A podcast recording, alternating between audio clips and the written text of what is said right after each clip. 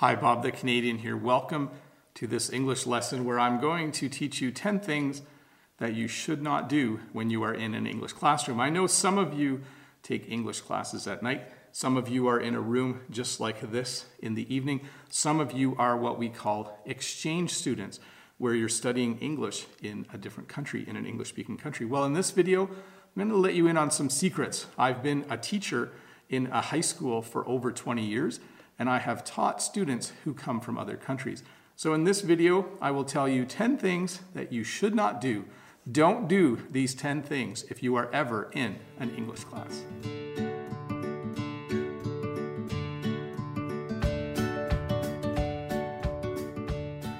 Well, welcome to my classroom. This is my actual classroom where I will be teaching once again in a few weeks. It's actually back to school time in a few weeks here in Canada. But I wanted to come to school today because I needed to get some things ready in my room, and I thought it would be a great time to make a video for all of you to explain some of the things you shouldn't do if you are ever in an English class. Before we get started though, if you are new here, don't forget to click that red subscribe button below and give me a thumbs up if this video helps you learn just a little bit more English. Number one, don't sit at the back of the classroom. Even if you are in a classroom where the teacher tells you where to sit, the back of the classroom is not a great place to be. And I'll tell you why.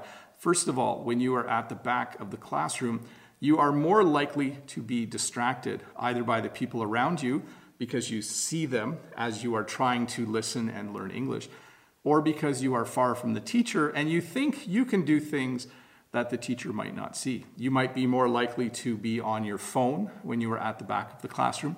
You might be more likely to fall asleep, and that does happen sometimes uh, with students in classes. So certainly, if you can choose, sit at the front of the classroom, you will be more attentive, you will be able to hear better, you will be able to see the board better, you will be in front of the teacher at all times.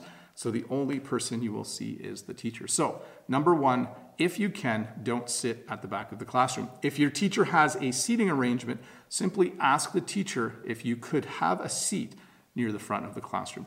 It will increase the amount of things you learn immensely if you sit at the front. Number two, don't use Google Translate. Well, at least don't use Google Translate to translate entire sentences from your own language into English. Google Translate is a great tool for um, translating one word from your own language into English or putting an English word in and finding out what it means in your language. But don't use Google Translate uh, to write an entire paper or to help you answer questions in class. Um, sometimes Google Translate um, makes it very obvious to your English teacher uh, that you used Google Translate. It does a great job translating one word at a time, but sometimes it makes little mistakes when it's translating entire sentences or paragraphs. So use it as a dictionary. Don't use it to write your paper or to write the answers to the questions that you're answering in your English class. Oh, and one other thing do make sure that whatever word processor you are using, that you have grammar checking and spell checking turned on. This is very valuable when you are writing answers. When I write in French, I always have my grammar checker and spell checker on so that I can see the small mistakes that I make and so I can fix them. This is not the same as translating the entire thing in Google Translate. It is a good option and you should use that tool. Number three, don't gravitate towards students who speak your native language. When we say gravitate towards, it means don't just hang out with students that speak the same language as you. Don't just socialize before or after class with students who speak the same language as you. Oftentimes, when you are taking a class to learn English, there may be students who speak the same language as you, and you might want to talk to them.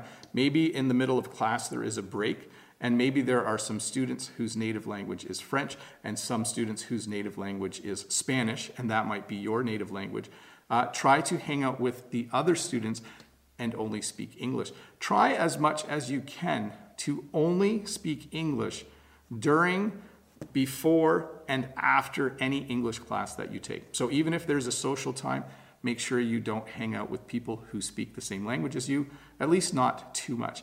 Also, in class, if you are given the option to choose what people to work with, don't always choose people who speak the same language as you. This might make more sense if you are an exchange student Um, I know if you're taking a night class, almost everyone in your class will speak the same language as you. In that case, just make sure you always try to speak English before class, during class, if there's a break, and after class. Number four, don't sit quietly. Now, this might sound funny to you because your teacher might want the class to be quiet while they are giving the lesson. But what I mean by this is don't sit quietly if you don't understand the lesson. Make sure that you raise your hand and politely ask questions while the lesson is happening.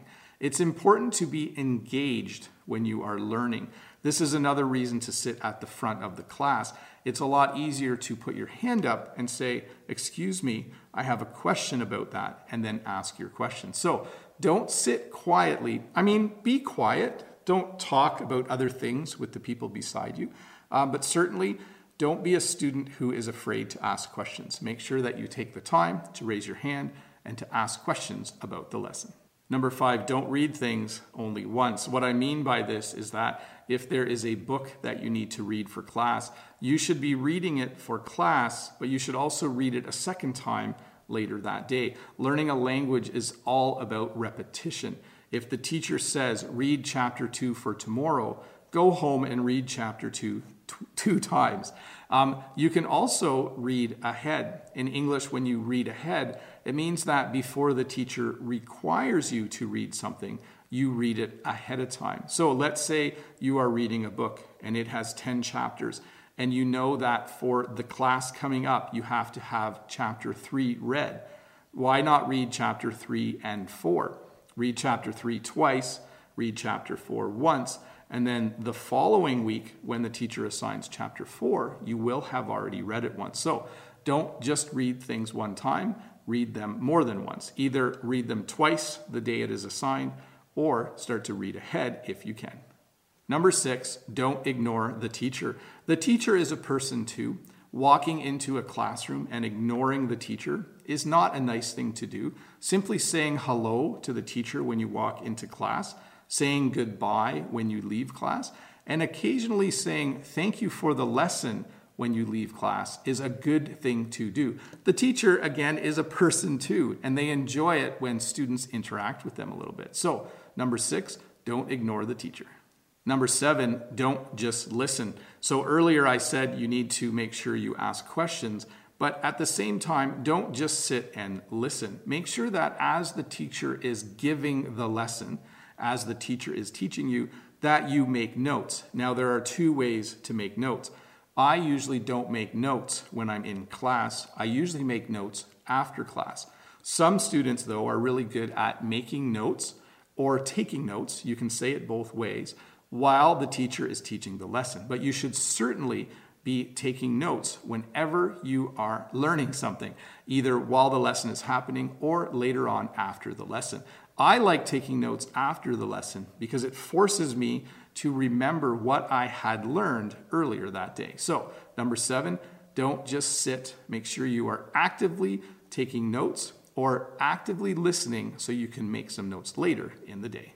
Oh, and one other thing if you are allowed to, record the audio of the class on your phone so you can listen to it later. Some teachers don't like this and some teachers don't mind. But if you can record what the teacher is saying so you can listen to it later, that is an awesome thing to do as well. Number eight, don't just study the night before a test. Study several nights before a test. It is very important that you don't try to learn everything you need to know for a test the night before. It's just a bad idea. Um, there's something that in English we call an all nighter. Sometimes students pull an all nighter. This is when they stay up all night studying for a test or finishing an assignment for a class. And it's just not a good idea. I highly recommend you start studying for a test three or four evenings before the test. Um, if it's a larger test like an examination or an exam, I recommend starting a week or two before the exam.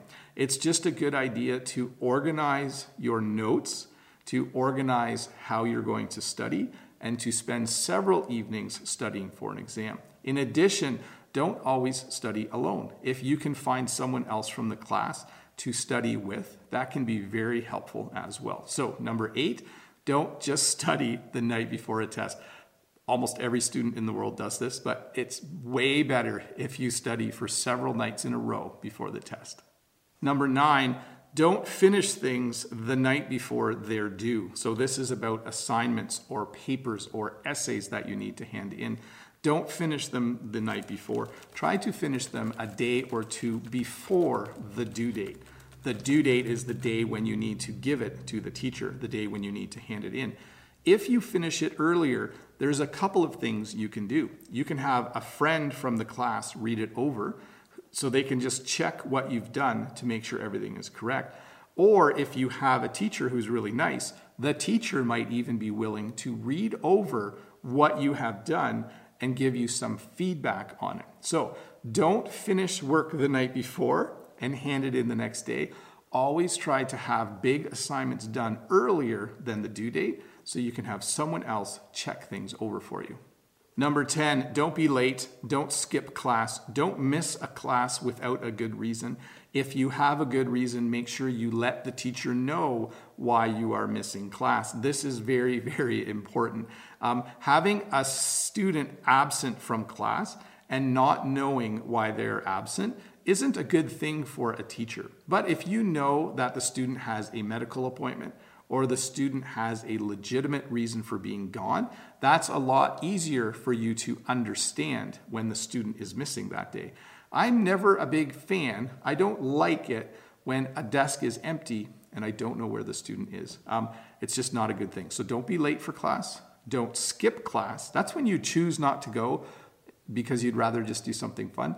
Um, and if you are going to miss class for a legitimate reason, Make sure the teacher is aware of why you are going to be missing. It's just a good plan. I wish every student in the world did this. Well, hey, thank you so much for watching this lesson on 10 things that you should not do if you are taking an English class. I'm Bob the Canadian. I hope you were able to learn just a little bit more English. And if you did, please give me a thumbs up on this video. There's a little thumb down there somewhere. And if you are new here, don't forget to click that red subscribe button below. And if you have a little bit more time, why don't you stick around and watch another video.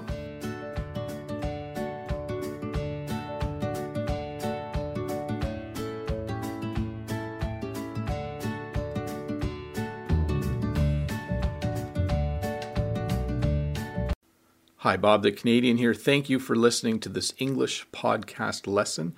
If you would like to support me in the work that I do as an online English teacher, please visit patreon.com slash Bob the Canadian.